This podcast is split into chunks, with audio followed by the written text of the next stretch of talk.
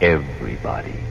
What's up, everybody? Welcome back to another episode of the Lights Out Podcast. I'm your host, Josh. As always, I've got my brother and producer, Joel, here with me as well. And today we are covering one of the most horrific events in human history, and that is the 2017 Las Vegas massacre. I'm sure everyone has heard of this event. I mean, how could you not? This is probably one of the most terrifying things any of us could experience in, in real life. I mean, this is just something that is even today hard to wrap your head around that somebody could carry out a massacre like what we saw in Las Vegas.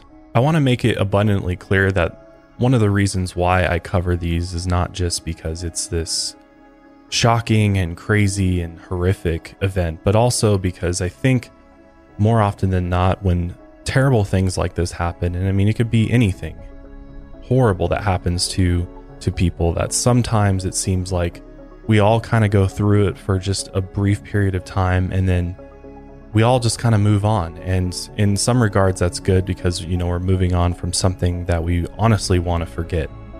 But at the same time i feel that it's important that we don't forget that these things happen not only for the victims' sakes i mean the amount of people that lost their lives in this event is truly staggering but just the mere fact that you know if this remains in our conscious and in the back of our minds then maybe you know just maybe we'll be able to prevent something like this from happening again.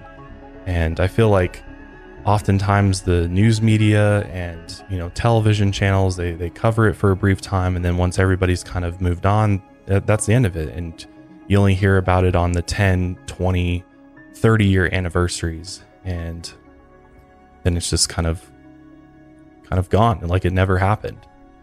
So that's why I cover these is because I think it's important that we always remember what these people went through on this day and that this could happen to any of us. I mean, these are all just innocent people that were enjoying a festival, a music festival. I mean, how many of us go to music festivals and probably have had the thought of what would happen if somebody came in here and just opened fire on us? Right. What would I do? Right. I mean, you're in a very vulnerable location and you know basically someone could look at you in, at every angle especially outside yeah like this event was i mean even inside though sometimes i i think you know what what what if somebody started shooting in here or even the movie theater i mean even to this day after the aurora theater shooting i've never not had that thought when i go into a movie theater of what happens if somebody came in and started shooting what am i going to do am i going to am I going to hide? Am I going to run out? What exit I'm going to go through? I mean, right. I feel like that's kind of all become a part of our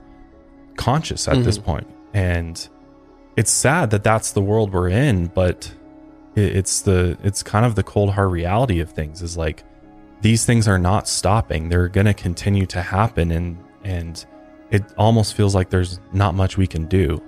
And I think one of the ways that we might be able to figure out how we might be able to prevent something like this is by looking into the lives of the perpetrators. And we don't do this in order to give them fame or give them attention or make them look a certain way. It's more so to hopefully try to dig in and understand what leads people to this point where they decide, you know what? I don't care about anything in this world. I, I have no love for anything. I've, I've become essentially a machine where I have no conscience. I don't have any sort of feeling about the world anymore. I'm cold. And they decide to carry out an absolutely tragic event like this. So, that is what we are going to be diving in today. It's going to be a very heavy, very disturbing, graphic episode.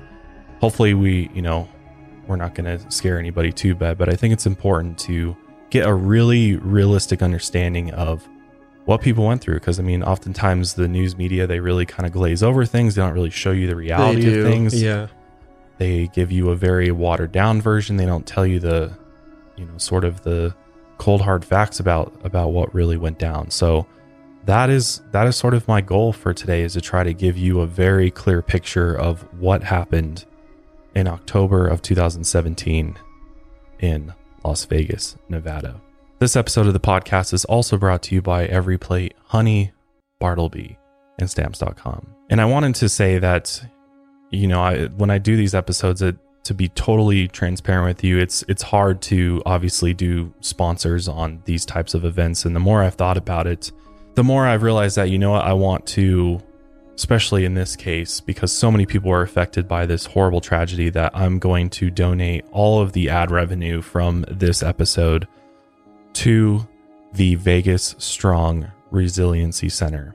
And they're a nonprofit organization that are actually helping provide support to Las Vegas and victims of these terrible attacks. And I feel like it's only right of me to do that and do, you know, what little I can to not only spread awareness about, you know, these victim stories and what they went through that day, but also, you know, provide what little relief that I can. So just know that when you hear the sponsors in today's episode, please listen to them, please support them because you're in turn going to be supporting the Vegas Strong Resilience Center because I'm going to be donating all that ad revenue to to them.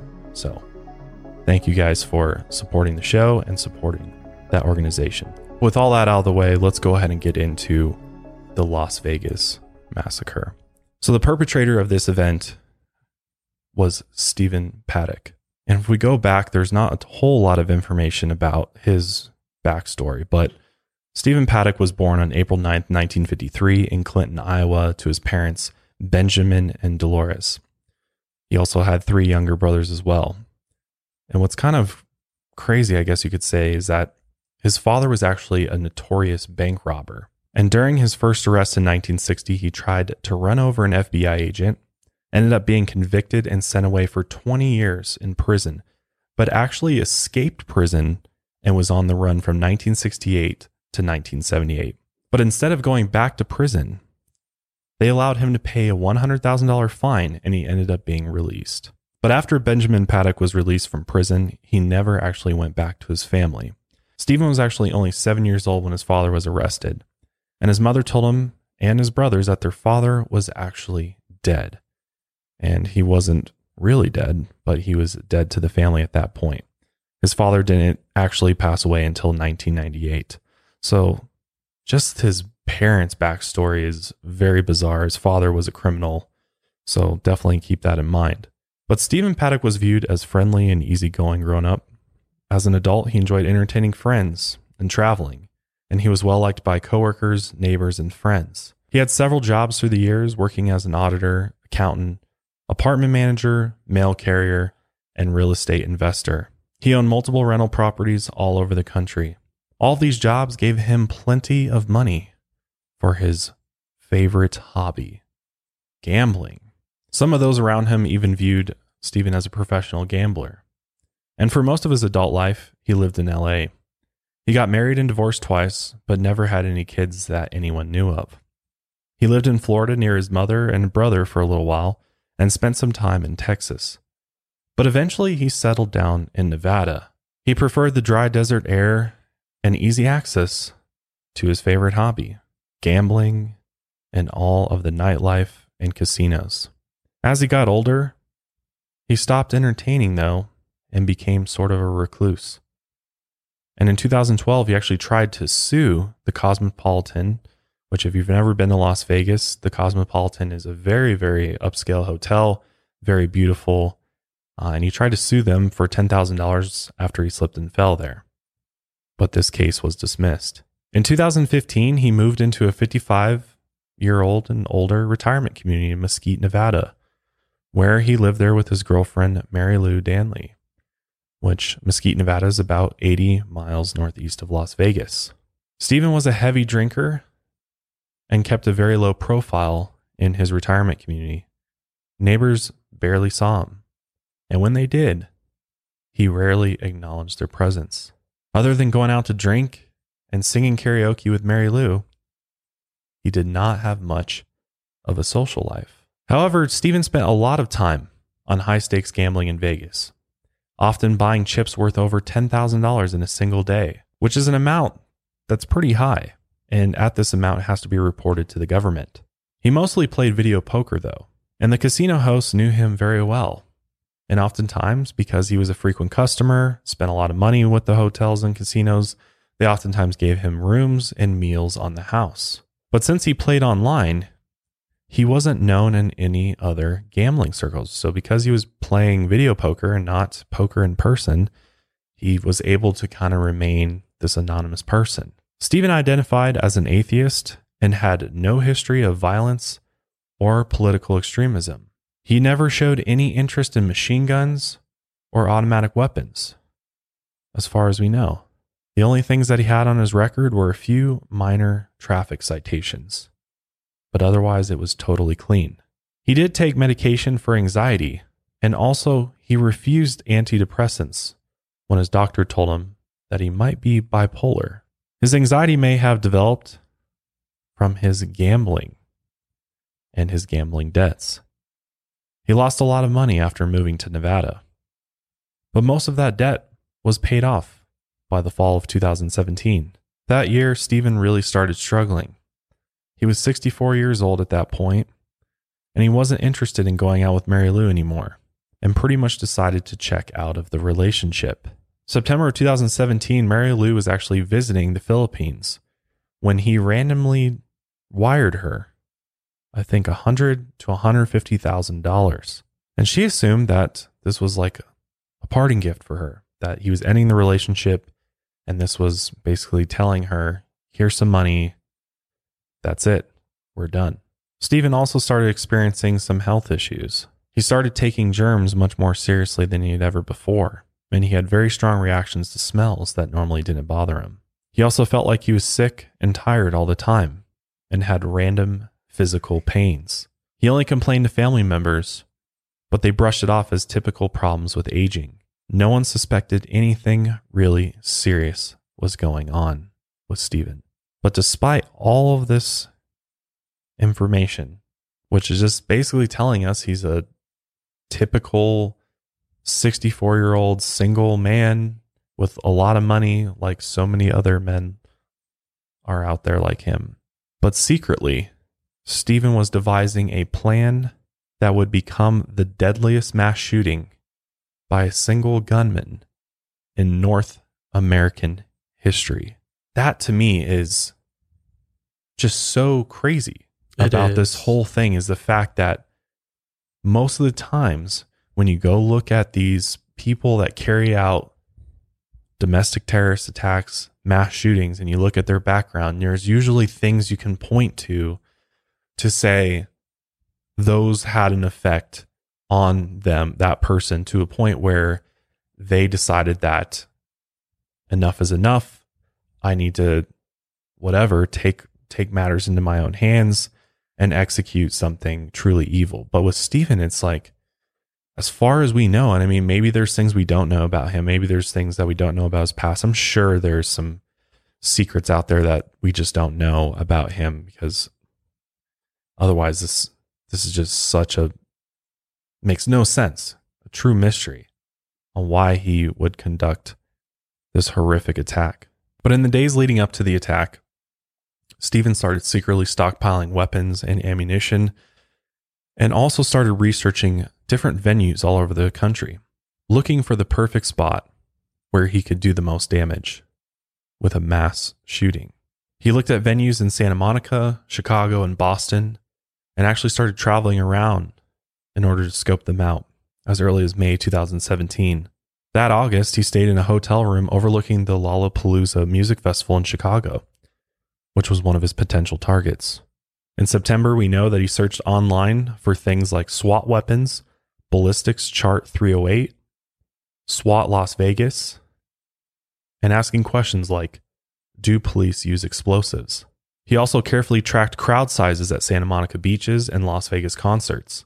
That August, him and Mary Lou stayed at the Mandalay Bay Resort and Casino directly across from Las Vegas Village, which is a 15 acre open air venue on the strip. He was scoping it out as a potential target because he knew that the annual Route 91 Harvest Country Music Festival was just around the corner. During the stay in the Mandalay Bay, he spent a lot of time looking out the different windows, going back and forth from one to the other, which Mary Lou even thought was kind of odd. On September 17th, he checked into the Ogden condos in downtown Las Vegas. The Life is Beautiful Festival, which is an outdoor music and art festival, was set to start on September 22nd. He had researched the lineup and attendance numbers for both concerts and found rooms where he'd be able to see the crowds. And that's when he made his final choice. The Route 91 Harvest Festival was held September 29th to October 1st, 2017. It was the fourth and last year it would be held. The lineup of performers was released by the Las Vegas radio station 955 The Bull on Twitter before the festival. Huge crowds were expected to attend, especially on the last day for the headliner, country music star Jason Aldean. Stephen checked into the Mandalay Bay Resort and Casino, which is located on the south end of the Las Vegas Strip, two days before the festival started. And during the stay, he had specifically requested a high level suite in the 43 story hotel with a view of the festival. If you've never been to Las Vegas before, it can sometimes be hard to wrap your head around the size of these hotels. These Las Vegas hotels are Massive. not even like what you would like bigger than any hotel I think most people, especially people in other countries like the UK or Australia, could even Mhm. imagine. Like these things are absolutely just hundreds of thousands of square feet, so many rooms. I mean, because you wonder, like, well, why, you know, why aren't people noticing this guy? Why isn't anybody saying, you know, why aren't people noticing his weird behavior? Mhm. But you can truly, in Vegas, you can truly disappear. Like, Oh yeah. there's so many people there's so much going on that you can basically not be seen by anyone hmm because there isn't enough people paying attention with what everybody's doing that Exactly. They can account for what what everybody's doing mm-hmm. so it's very easy to just disappear into these massive hotels some of the last footage that we have of Stephen Paddock come from when he was checking in at the VIP counter. He ended up checking into room 135 on the 32nd floor on Monday, September 25th. And he also reserved the adjoining room 134 in Mary Lou's name, which would be free on September 29th. And from this room, he had the perfect view of the festival setup at Las Vegas Village directly across from the hotel. And it is literally directly across the hotel. I know when I stayed there, actually I've stayed at Mandalay Bay, I think once or twice. And I've stayed on a room that overlooked Las Vegas Village, and it is not that far away. So just keep that in mind. Surveillance footage shows Stephen in the casino playing video poker, watching TV in a restaurant, buying snacks at a newsstand, and talking with hotel staff on at least 10 separate occasions. But to everybody who talked to him, it just seemed like a normal stay for him. I mean, he was there a lot. He spent a lot of time in the casino, so there's literally nothing out of the ordinary for him to be doing this. At first, he didn't bring any bags to his room.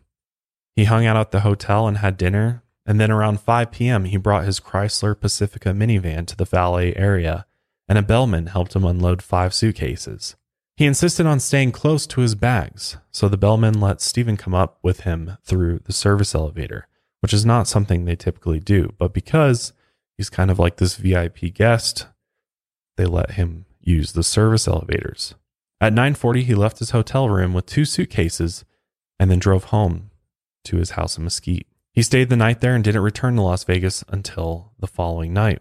Around 8 p.m. on Tuesday, September 26, he stopped at the Ogden. The Life is Beautiful festival was over by now, and he still had his room there. So clearly was seriously considering attacking that festival as well. But later that night, he went back to Mandalay Bay, and another bellman unloaded seven suitcases from his minivan. And again, Stephen followed the bellman and his suitcases through the service elevator all the way up into his room. He then headed to the casino and gambled for eight hours straight. And again, this was all completely normal for him. And everybody that knew him or had crossed paths with him before said there was nothing that raised any sort of alarm bells for them. But by Wednesday, he had 12 bags in his hotel room. And inside these bags were just loads and loads of guns and ammunition. And the bellman had no idea that they were helping him assemble an absolute arsenal in his room. That night, he loaded two suitcases into his van, stopped at the Ogden, and then drove home for the night. On Thursday, he left home and stopped at a gun store where he bought a bolt action rifle and then proceeded to go to the gun range. Later on, he ended up getting back to the Mandalay Bay, where a bellman again helped him unload a white container and three suitcases. Then Stephen went to the casino and gambled until dawn. On Friday, September 29th, the first day of the Route 91 Harvest Festival, he checked into the second room, 134, under his girlfriend's name and using her ID. After the staff cleaned his room, he asked them to leave the two food service carts outside. That night, he drove home again and returned to the hotel at 6 a.m. the next morning. Again, he brought two additional suitcases back to his room.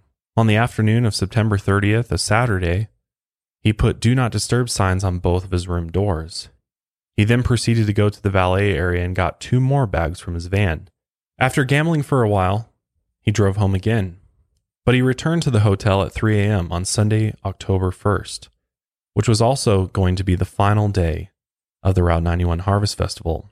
That night, there was going to be over 22,000 people gathered in the Las Vegas Village to watch the performance of country singer Jason Aldean. Stephen obviously knew that. So, for the earlier part of that day, that morning rather, he was just gambling like normal and then ended up going back to his room at 7:37 a.m. At 12:16 p.m., he exited the elevator to the parking garage. He got two more suitcases and a bag from his van, and at this point he now had 21 suitcases, two additional bags, a white container, and his laptop bag in his two rooms. And throughout the rest of Sunday, he started working on putting his plan into action. He opened and closed and unlocked and relocked both room doors multiple times. He rigged cameras to the two service carts and put them in the hallway. He put a camera in the peephole of his room door. He then used an L shaped bracket to secure the hallway door that opened onto the 32nd floor.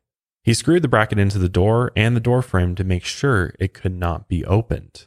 Then, using a hammer, he smashed one window in each of his adjoining rooms, which both of these windows looked out directly onto the festival grounds. Stephen's room was an armory at that point. He had 24 firearms, including 14 AR 15 assault rifles, eight 308 caliber AR-10 type rifles, one 308 caliber Ruger American bolt action rifle, and one 38 caliber Smith & Wesson Model 342 revolver. The 14 AR-15 rifles were equipped with bump stocks, and 12 of them had 100 round magazines. Bump stocks are used to make rifles fire faster, much like machine guns, but with far less accuracy. At 9:36 p.m., he then locked the deadbolt to room 135 and didn't leave the rooms again. Got to take a deep breath because this is when things just start to get really, really heavy. So, to kind of break this episode up a little bit and just take a quick break, I want to thank our sponsors real quick and we'll be right back. Homework questions. Had to just take a quick break Hopefully, you took a quick break as well. And again, would really appreciate if you check out our sponsors. It does really help us out. And you're also going to directly help out the Vegas Strong Resiliency Center, which we're donating all ad revenue from those sponsors you just heard to that organization. All right, let's go ahead and get back into this horrifying story. It's about to get really crazy. So, just forewarning, I'm going to be playing some audio just because I think it really helps wrap your head around what people went through during this event. But just beware that it's going to get much more disturbing from this point on. So, again, it's October 1st. It's that night. It's the last night of the Harvest Festival. Jason Aldean's about to go on at 10 p.m. And Stephen Paddock has deadbolted the door to one of his rooms and deadbolted the other about 10 minutes later. And again, because the doors have been open, left open, left closed, This generated an alert to the security at the hotel. And security guard Jesus Campos headed up to the 32nd floor via elevator at 10 p.m. in order to investigate an alert of an open door in a guest room down the hall from Paddock's suite. Once he gets up there, Campos checks a stairwell door that blocked his entry to the floor minutes earlier and discovers that it's been fastened closed with an L bracket. So, literally, a bracket has been installed into the door in order to keep it shut, like somebody drilled it. So, he thought that was obviously very weird. So, at 10:04 p.m., Jesus calls security dispatch to report the blocked door. His call, for whatever reason, is just routed to the facility's maintenance department, which then dispatches maintenance engineer Stephen Schuck to go to the floor in order to take a look at it. What's interesting to me is that more eyebrows weren't raised about this L bracket because it's very, very weird to find an L bracket on a door in a hotel, especially by security. And you know that that's not supposed to be there. So you start wondering, why was this there? But he was just doing his job. He didn't know any other information other than that. And so it was just kind of a routine service call. A minute later, though, Stephen Paddock fires two initial shots at the Las Vegas village, and then he fires some more. Then Jesus Campos hears what he later described as a rapid drilling noises as Stephen Paddock fires about a hundred rounds at the concert goers below. Remember, Stephen had placed surveillance cameras outside his room. And so as Jesus Campos starts heading down towards the rooms to look at it further, because at first he's thinking it sounded like jackhammers going off. So he thought that was really weird and was going to go kind of check it out. But again, those service carts are out in the hallway. And Stephen had set up cameras on those so that he could see what was happening outside of his suites. And as soon as he sees Jesus coming towards the suite, Stephen Paddock starts shooting through the door and down the hallway, where he fired a number of shots at him and ended up hitting the security guard in the leg.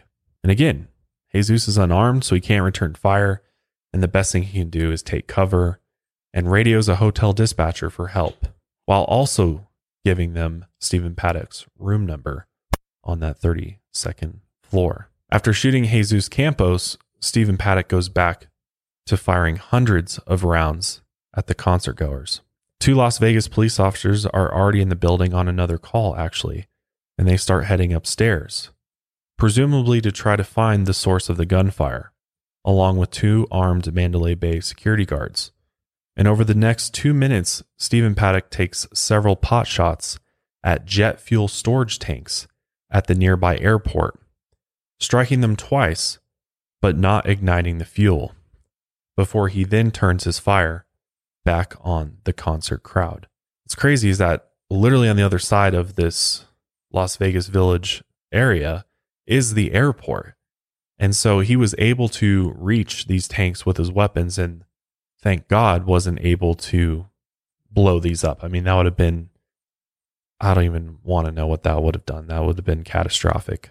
But then at 10 10 p.m., Stephen Schuck, the building engineer, finally arrives on the 32nd floor, and Jesus Campos yells for him to take cover. And obviously, Stephen Paddock is also watching the hallway and he sees him come up as well. And so Stephen Paddock starts firing down the hallway again. And it's at this point that Stephen Schuck radios hotel dispatch to send the police to the 32nd floor. And we'll play a little bit of that hotel radio call for you now. Call the police. Someone's firing a gun up here. Someone's firing a rifle on the 32nd floor down the hallway. It's at the end of the hallway. I can't tell you what room. He looked like he fired down the hallway when I got close to the door. After that second call for help and for the fact that somebody's shooting on the 32nd floor. Obviously, the authorities now know that they need to head up to the 32nd floor, but they don't know what they're dealing with. And they don't know with how many people they're dealing with, how many people are actually shooting. This was still a mystery at this point, as they just heard, you know, these two heard bullets going off, but they had no idea how many people were up there or if there was any others in other areas. I mean, they had literally no idea. So as soon as they take cover and they're kind of just waiting for help to come, Stephen Paddock opens up again on the concert goers below. And I'm going to go ahead and play just a little bit of some cell phone footage that was captured from that night to kind of give you a, a real look at what people were experiencing that night.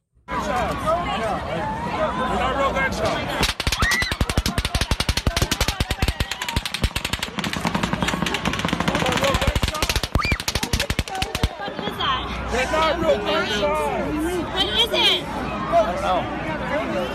Let me just stay on top of this. I know, I know, but I have to stay on top of it. You don't understand. I have to stay on top of it. Stay down so I can We're gonna get if go.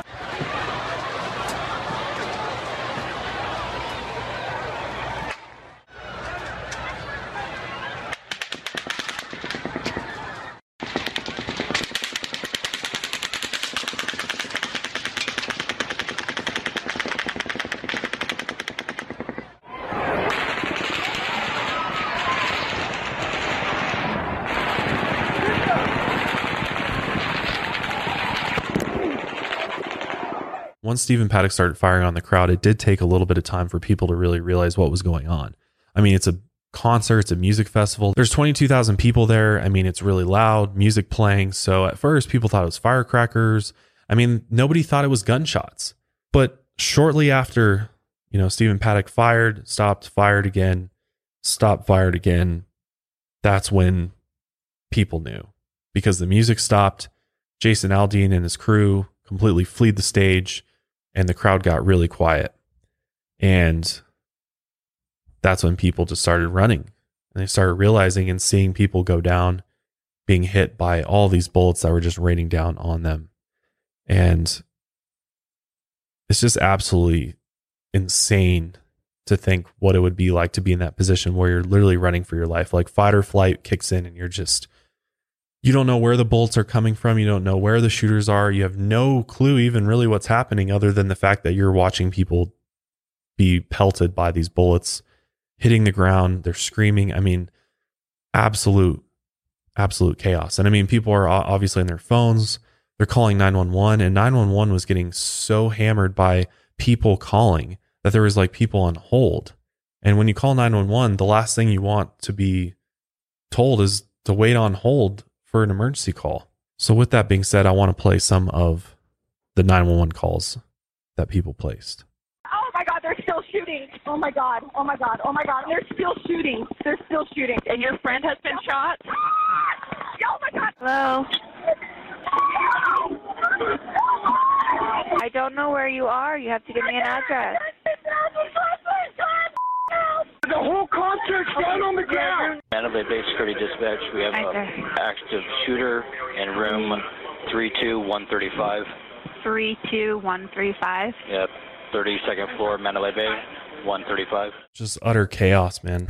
I mean, pe- you're just running for your life at that point. You're just hoping you don't get hit by bullets. It's it's and you're hoping you're not getting trampled. I mean, with that many people, it's very be very easy to get trampled by the crowd and not be able to escape. And on top of that, there was a security fence around the venue, which blocked many people who were trying to escape.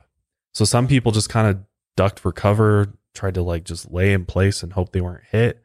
But no one had any clue what was happening. They didn't know where the gunman was. They didn't even really know where the bullets were coming from.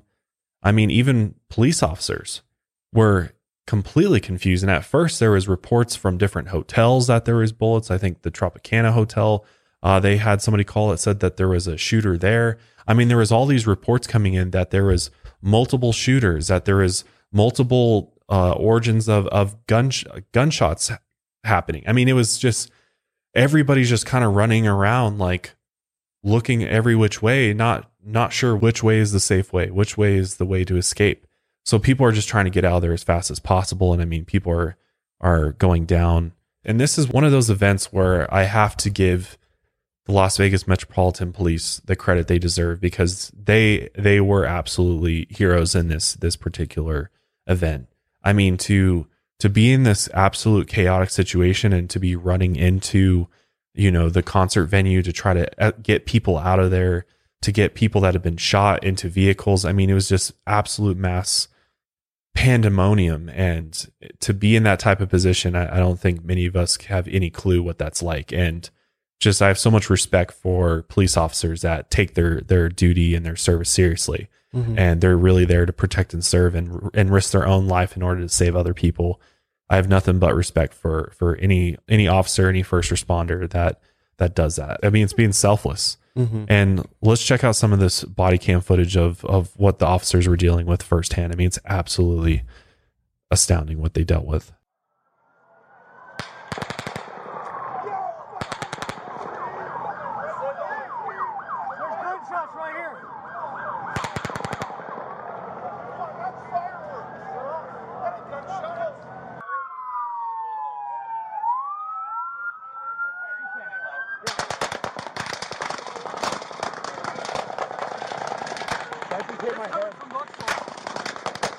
Go that way, go that way, go that way.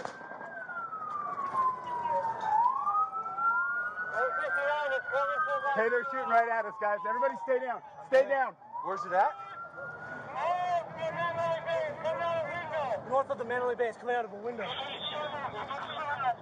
that a back?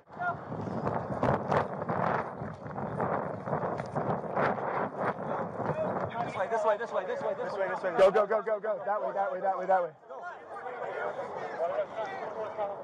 I mean, just based off of that body cam footage, it really gives you a sense of what it was like to be there. I mean, firsthand. And obviously it's a tiny glimpse into what what people actually went through, but just hearing the the bullets in the background, you can hear the rapid fire of of bullets just raining down on people. And, you know, it after a while they got enough information that they're like, okay, there's those broken windows up there on the Mandalay Bay that's where the bullets are coming down from. But I, but again, I mean, there's just so much confusion. They they really had no idea how many gunmen were there. That's what's so scary is that in this type of situation, nobody had seen gunmen. Nobody knew where they were. So it's this giant mystery still. They know it's coming from maybe this direction, but but then again, there was like people seeing you know what looked like guns going off. I mean, also at night in Las Vegas, there's all these lights Yeah, it's true. completely lit up. So, you know, a lot of these weapons are going to give off a muzzle flash. So you're going to be able to see, you know, muzzle flash out the window. And I think that's kind of how they spotted spotted him shooting out of those those broken windows. Which I'm like, with the broken windows, I'm like, how is there no alarms on the broken windows? Good point. Right. Why wasn't that like really? If you break a window in a hotel like that, there's not a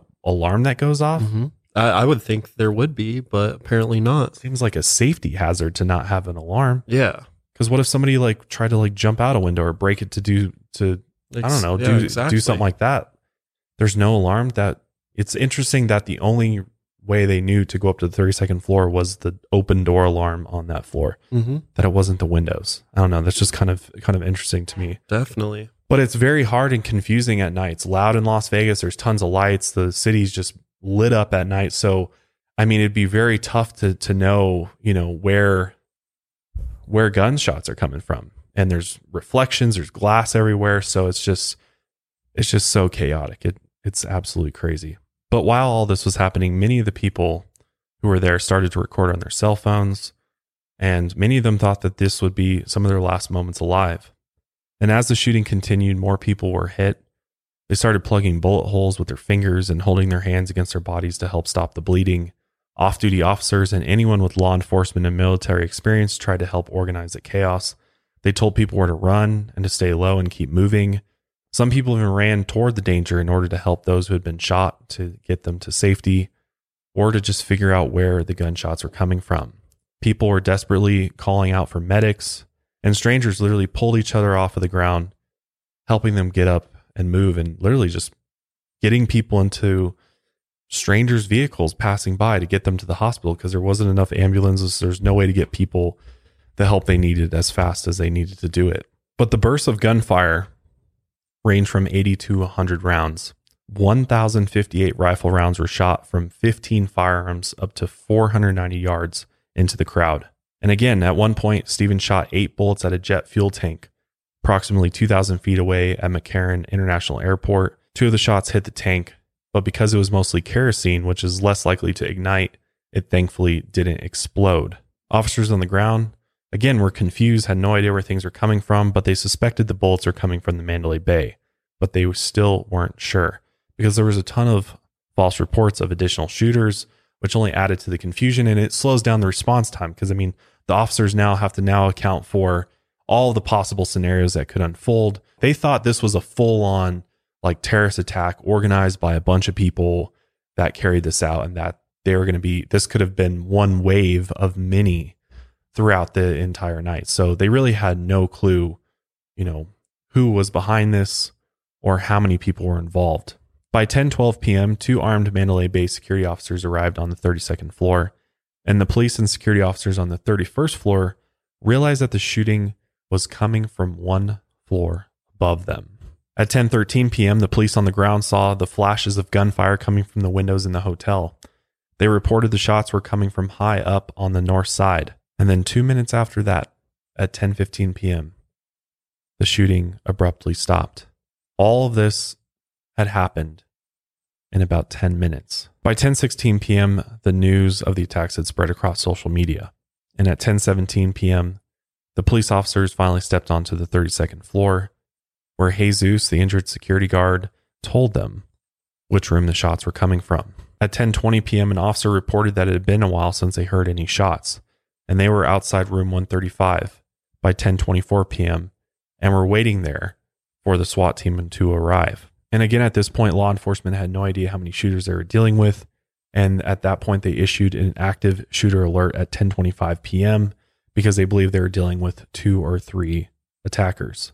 Taxi drivers in the area received a message from the police about possibly three active shooters at the hotel and were told to avoid the area. And between 10:26 p.m. and 10:30 p.m., eight more officers joined those already on the 32nd floor. Jesus gave them the master key and they searched and cleared each hotel room one by one, checking on guests and evacuating them. Even with a bullet wound in his leg, Jesus still helped lead countless people to safety. Also at 10:30, police officers on the ground were starting to bring people into the hotel in case more shots were fired.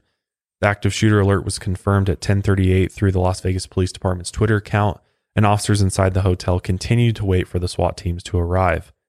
By 10:55, all guests had been evacuated from their rooms, and the SWAT team when they finally arrived, they used an explosive device to open the door to room 135 and they blew the door wide open at 11:20. After they breached Stephen Paddock's suite, they came in and right away it was apparent they had the right suite because there was guns, ammunition littered everywhere, and right away that's when they walked in and found Stephen Paddock lying dead on the ground. He had shot himself in the head. They ended up blowing the doors off the other suite to the adjoining room to search that, but at 11:27 p.m. they confirmed that the suspect was down over the police radio but the shooting wasn't officially declared over until 12:31 a.m. on Monday, October 2nd, and the Las Vegas Police Department put out another tweet confirming that the suspect was down. But again, they wanted to make sure that there was nobody else involved and they just didn't know. But from, you know, once they got into Stephen Paddock's room, it became very clear that this was most likely their one and only suspect. As a result of this absolute massacre, sadly 58 people lost their lives and 868 people were injured.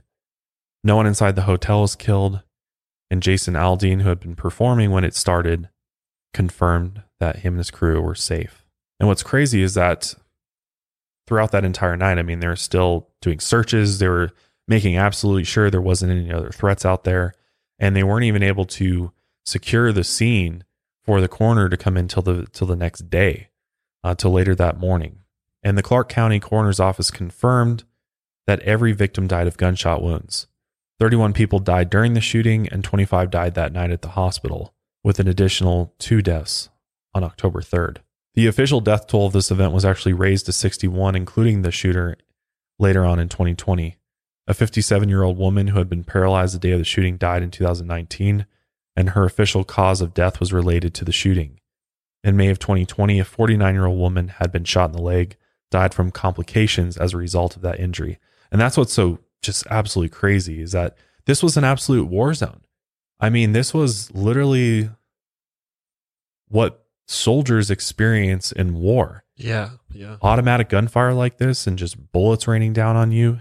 And I mean, 61 people dead, but 800 plus people seriously injured, if not carrying critical injuries for the rest of their life. That's so many people. Like I mean, that's just, it's really hard to wrap your head around that. it is. It really is. Initially, the Las Vegas police declined to include these deaths in the official count, but this decision was changed on October 1st, 2020, approximately three years after the attack. But this was a deadly shooting by a single gunman since 49 people were killed at the Pulse nightclub in Orlando on June 12, 2016. And to this day, it remains the deadliest mass shooting in North American history. The night of the massacre, injured people were taken to several local hospitals. Over 50% of those injured were transported in cars and not ambulances. Interstate 15 had been shut down, and those taking injured people in their own vehicles didn't know, which added to the chaos. Also, there was even more confusion when a false report went out that one of the hospitals had reached capacity an hour after the shooting. All four runways at McCarran International Airport were shut down for hours, and over 25 flights were rerouted. 300 people fled to the airport grounds in order to escape the gunfire. In the hours after the shooting, the SWAT team searched all local businesses. I mean, they had to because they just didn't know. And at 9 a.m. on October 2nd, Clark County Sheriff Joe Lombardo publicly announced that the shooter had been identified as Stephen Paddock. And during a police news conference, they asked for any public information about the shooting and gave an FBI number to call if someone took footage on their cell phone.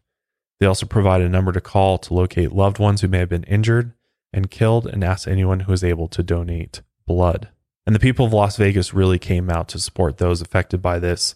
And that's why I, I'm donating to the Vegas Strong Resiliency Center because there are still people that are dealing with injuries as a result of this horrific attack. And I mean, this was not even that long ago. This is like four years ago. So there's, I mean, and there's people that are going to be dealing with the injuries of this attack for the rest of their lives. So it's just in in times of absolute horror, it's amazing to see how people, you know, come together and help each other out and really support each other, come out and donate, give blood, and really provide support for these victims.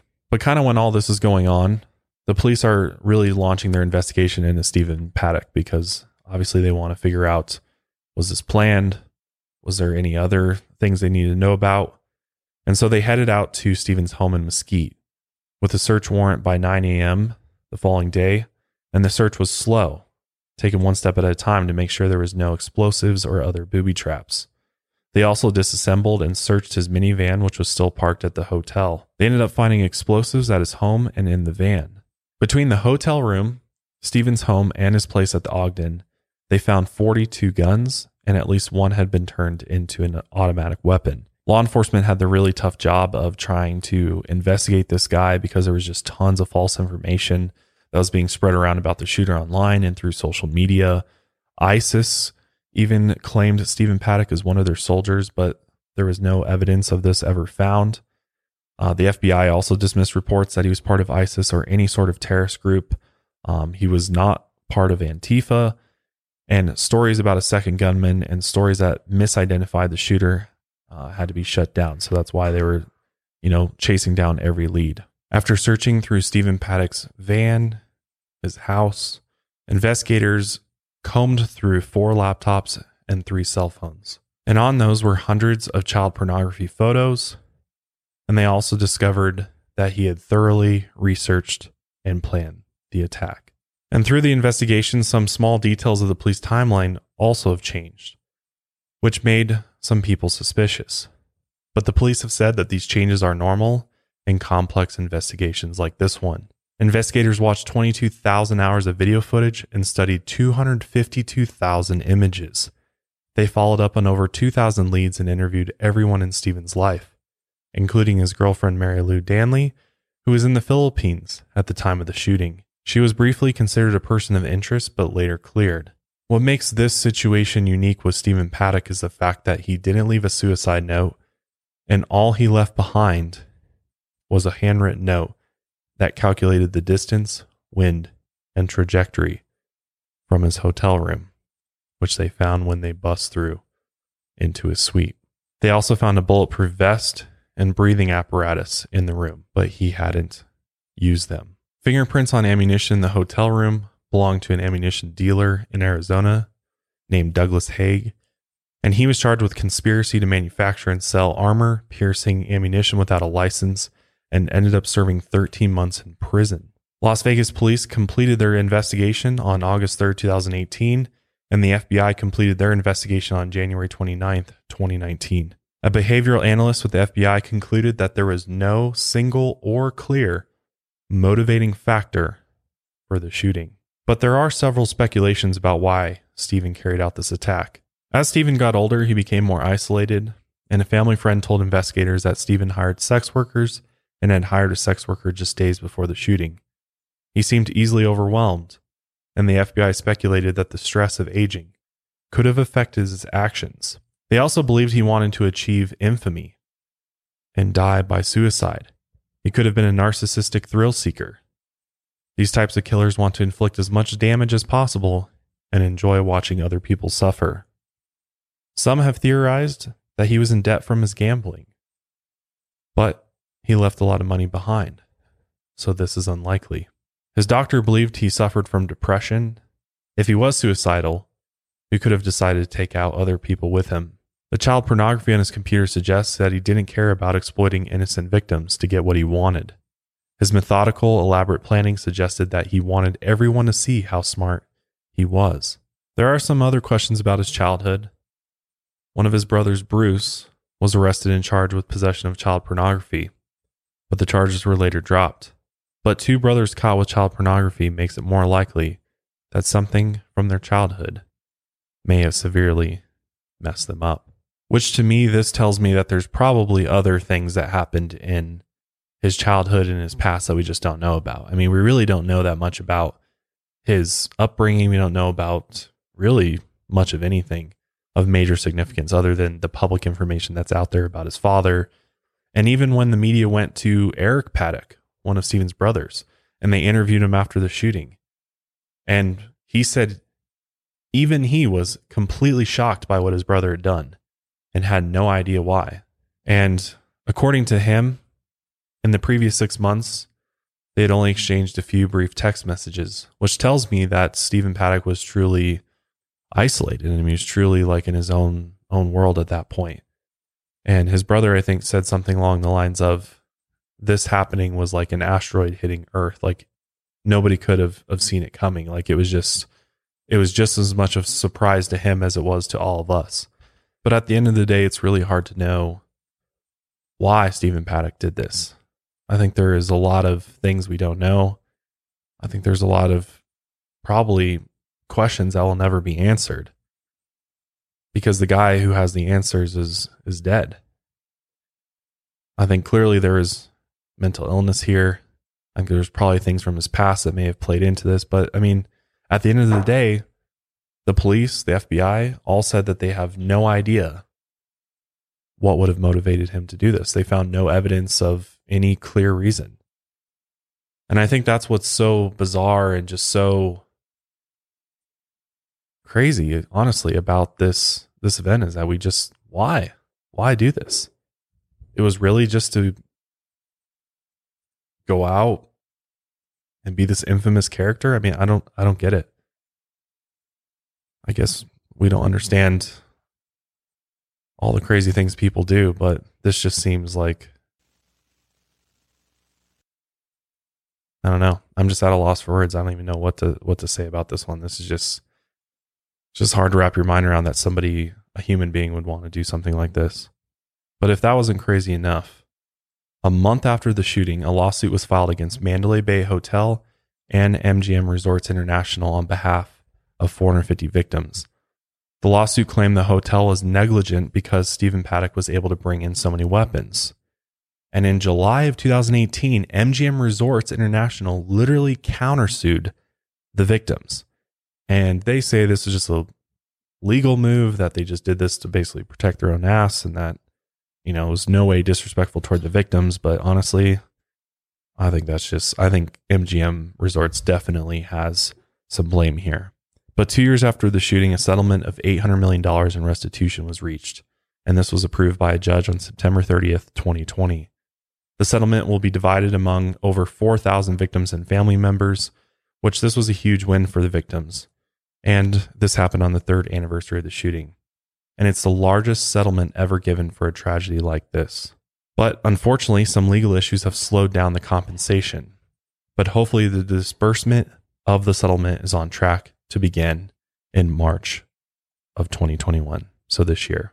I'm just glad that after all this, that the victims are going to get some restitution, hopefully, to hopefully help them. I mean, so many people have endless medical bills. I mean, their lives are changed forever. I mean, the amount of damage is just beyond repair at this point, but at least some of this money might help them, you know, recover and help them pay for some of the bills they might have. But with that, I'm going to go ahead and wrap this episode up here. So these episodes are just always so hard because by the end of these, I'm just like, Yeah. so, I mean, you're the best way to describe it is just this overall heaviness. Definitely. Like on, like you just, like my chest right now just feels like I have a sandbag in it. Like my heart Yeah. is just so Yeah. heavy. And, and when you watch this footage and you hear this people screaming and you hear the bullets flying, it's just, it's hard to believe that this was real. This is a real thing that happened. That people really went through this. I mean, this seems like something out of a movie, almost like Yeah. something like out of a horrible plot of a movie. But this was real, and this could happen again. This could happen anywhere. I mean, to to wrap your head around the fact that you really aren't safe anywhere in Yeah, these large true. events. And I mean, I'm glad that they're they've taken steps to try to avoid this, and you know they're watching guests more closely. Security's definitely amped up a ton after this, especially uh, and and with the pandemic. I mean, we haven't had any music festivals like this, so there hasn't been opportunities for things like this to happen. But I mean, this isn't the only mass shooting that's happened in you know a live music setting like this before, but the idea that somebody could bring 42 guns into a hotel up to a suite and launch a full out attack like Stephen Paddock did is just mind blowing, honestly. I just don't understand why these big hotels wouldn't have somebody like watching the cameras and notice because like he's Right. Stephen Paddock is coming. I mean, he's coming through kind of back areas and stuff, as they say, Mhm. through the service elevators. But like, it's just wild that with how many people are coming in out of your hotel, and you, it's your job to provide safety for them. Like, why wouldn't you be a little suspicious that one guy is bringing in 21 bags? Like, that seems like way out of the ordinary. And they're big bags, like Yeah. to hold all those guns. And Right. they got to be heavy. Like, come on. That's just like, and, and honestly, uh, that's why I'm like MGM Resorts absolutely is responsible because there is negligence there. They should have. right. I mean, come on, like, And you made up a good point earlier. Why why don't they have sensors on their windows? yeah, You know, that's what I'm saying. that, like, that could have prevented it. I think that we all assume that these hotels, like if you were to break a window like that, a- Mhm. an alarm would go off and somebody would be rushing up to the room. But the fact that that's not the case, because God, how did he knock out two windows and nobody outside Mhm. saw like before that? But I guess I guess he did at night, so it's hard to see. But it's just it's crazy that this all unfolded in the way it did, and and yet he was able to do so much damage without people knowing that this was Knowing. going to go down. Like it's just wild. And how terrifying that must have been for everyone not knowing where those gunshots were coming from. I mean, talk about a helpless situation. Yeah, I can't even just can't even wrap my head Yeah. around it. Again, I want to just say that in this case, I think the police did about as good of a job as they could have possibly done. I mean, they didn't know what they were dealing with. They could have been dealing with an army of attackers for all they knew. But I think, you know, you can always point at things and be like, oh, they could have did this more effectively. They could have gotten up to the 32nd floor faster and they could have stopped this way sooner. But it's just like, it's hard to judge people in that type of position in this circumstance without actually being in it and when you don't just don't know and again there's all these reports going around so i think at the end of the day i mean the police did save a lot of lives they were being Yeah. medics they were And so calling people out and so did the civilians who were Yeah. there as well. everybody stepped up Definitely. to help save a, a ton of lives and this, this could have been a far higher death toll i believe if if the response wasn't as fast if Stephen Paddock had been able to be up there if Jesus Campos hadn't gone up there. I think that really threw him threw him off was the fact that Jesus Campos, a security guard, went up there and basically alerted everybody to a situation happening on the 32nd floor. And once he knew that he was up there and then the building engineer was up there, I think Stephen Paddock knew that this was going to be a short, a short attack because Yeah. they were on their way. Right. And just like, and clearly this was a, a suicide mission. I mean, there was no, he wasn't going to be caught. He wasn't going to be arrested. This was a one, he was like, he was planning this clearly to just end it before he was captured. But And just by his appearance, someone I would have never guessed would- Yeah. would, do he- like he's like an old man. yeah, he's like an accounting, accounting guy. Yeah. Like you just would never, no one ever guessed that this guy would be capable of doing something And like and this. he was a regular there too. So Yeah. people just re- yeah, hey, you know, what's up type of It's thing. just one of those things. It's like, yeah. can you really prevent something like this? Sometimes it's just like, I don't know if there is a way to prevent this. Like, because sometimes it's the most unsuspecting people that end up doing the Exactly. most heinous things. So, but we'll go ahead and end today's episode there. And the way I want to end this episode is by remembering those that lost their lives on that day. And we'll just go ahead and end it there. The moment of silence for the victims. And with that, I'll see you guys next time.